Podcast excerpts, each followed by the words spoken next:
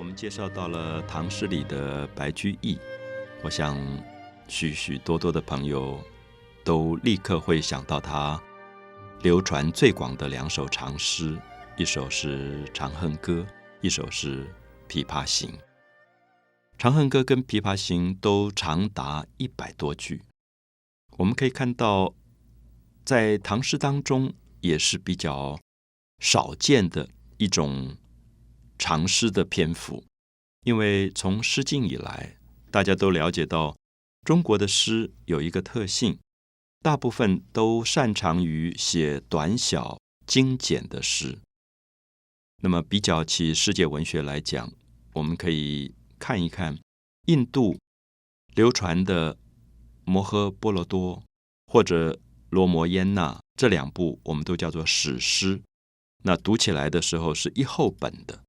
啊，所以我们知道印度很擅长于叙事的史诗，他们把一个故事用诗的方法娓娓道来，可以几天几夜配合着歌舞唱个没完。那同样的，如果我们去看一下希腊，希腊的荷马史诗，大家可能很多人接触过，像《伊利亚德》、像《奥迪赛》。如果大家今天到书店里去找这两本书，你看到你也倒抽一口冷气，因为。都是厚到几百页之大的这种史诗，所以不管是印度的史诗、希腊的史诗，都是长篇大论。唯独中国的诗非常特殊。我想中国的诗一直避开了叙事的一种功能，他觉得用诗去讲一个事情，不是最好的诗的一个功能，因为汉字本身非常的精简。所以你可以感觉到《诗经》当中，往往在很短、小小的一首诗当中，把情感讲得非常的委婉。我们以前有介绍过，像“昔我往矣，杨柳依依；今我来思，雨雪霏霏”，总共只有十六个字，可是可以把人对于感情的陶醉跟感情的感伤讲到这么深入，这是汉诗的特征。啊，汉诗始终不走长篇大论的路，而走非常精简的这条路。可是也因为如此，我们看到到了唐诗的时候，如果写律诗只有八句，如果写绝句，可能更短小，只有四句。松下问童子，言师采药去，只在此山中，云深不知处。我们看到常常是二十个字就把事情讲完了。那么，对于诗人来讲，越精简，字越少，越难。可是，也因此让我们感觉到中国的汉诗少掉了一个长处。比起印度，比起希腊，它不太能够叙事，不太能够长篇大论的叙述一个事情。当然，我想今天我们来很公平的来讲，能够写一首长诗，要有不同的功力。写小诗也要有不同的功力。写小诗在比较谁能够用字用的更少、更精简，可是写长诗在于铺排，在比赛谁能够把故事铺排开来，变成长江大河，能够把一个故事讲得非常的清楚。所以在这一点上，我们可以说，中国的诗人当中，恐怕没有一个人比得上白居易，能够把故事讲到这么完整。大家很熟悉的《长恨歌》，在讲唐玄宗跟杨玉环的故事。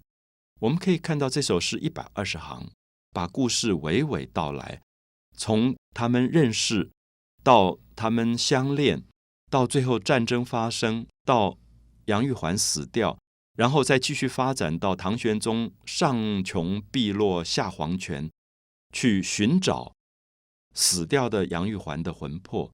然后到最后回忆他们当年七月七日长生殿夜半无人私语时一起发的誓言，说在天愿作比翼鸟，在地愿为连理枝。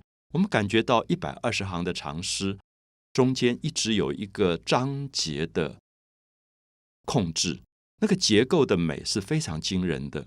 因为大家可以试试看，我想很多的朋友都知道唐玄宗跟杨玉环的故事。如果你试试看自己用文字去写，未必能够把这个故事讲到这么完整。可是我们看到白居易利用一百二十行的长诗，它可以叙事，它可以描写人的美，它可以讲情感的深沉，它可以同时掌握非常多的不同的面相，才能够构成一个长篇诗歌的美出来。好，所以当我们从汉皇重色思倾国，这个皇帝这么爱慕美丽的女子，爱慕美色，在全国去寻找。美丽的女子开始，汉皇重色思倾国，欲语多年求不得。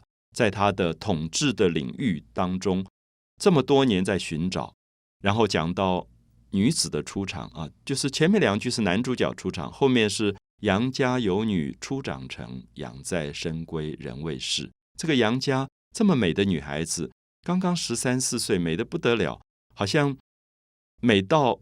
即使大家不知认识他，养在深闺人未识，可是天生丽质难自弃，美是不可能不被发现的。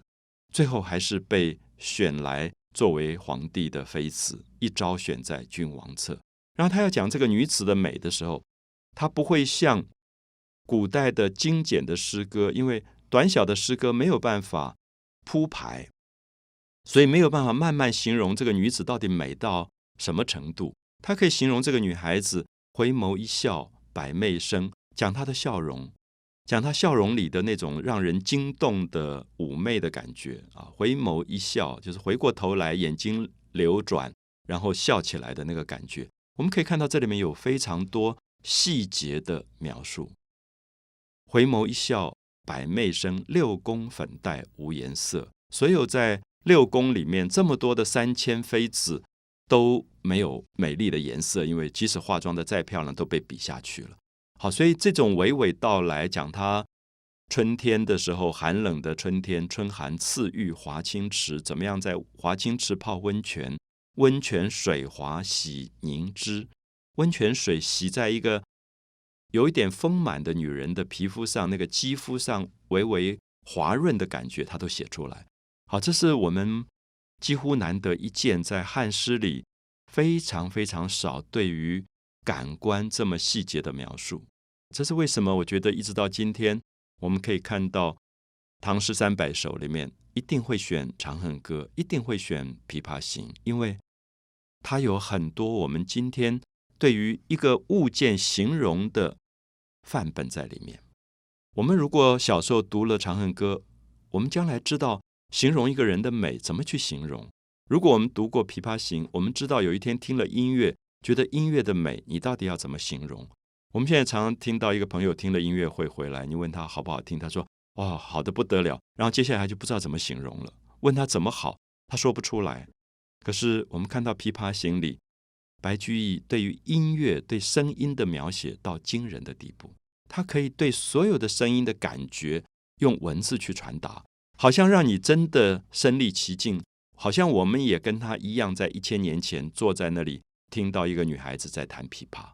好，这种感觉，我觉得是真正文学上的一种功力。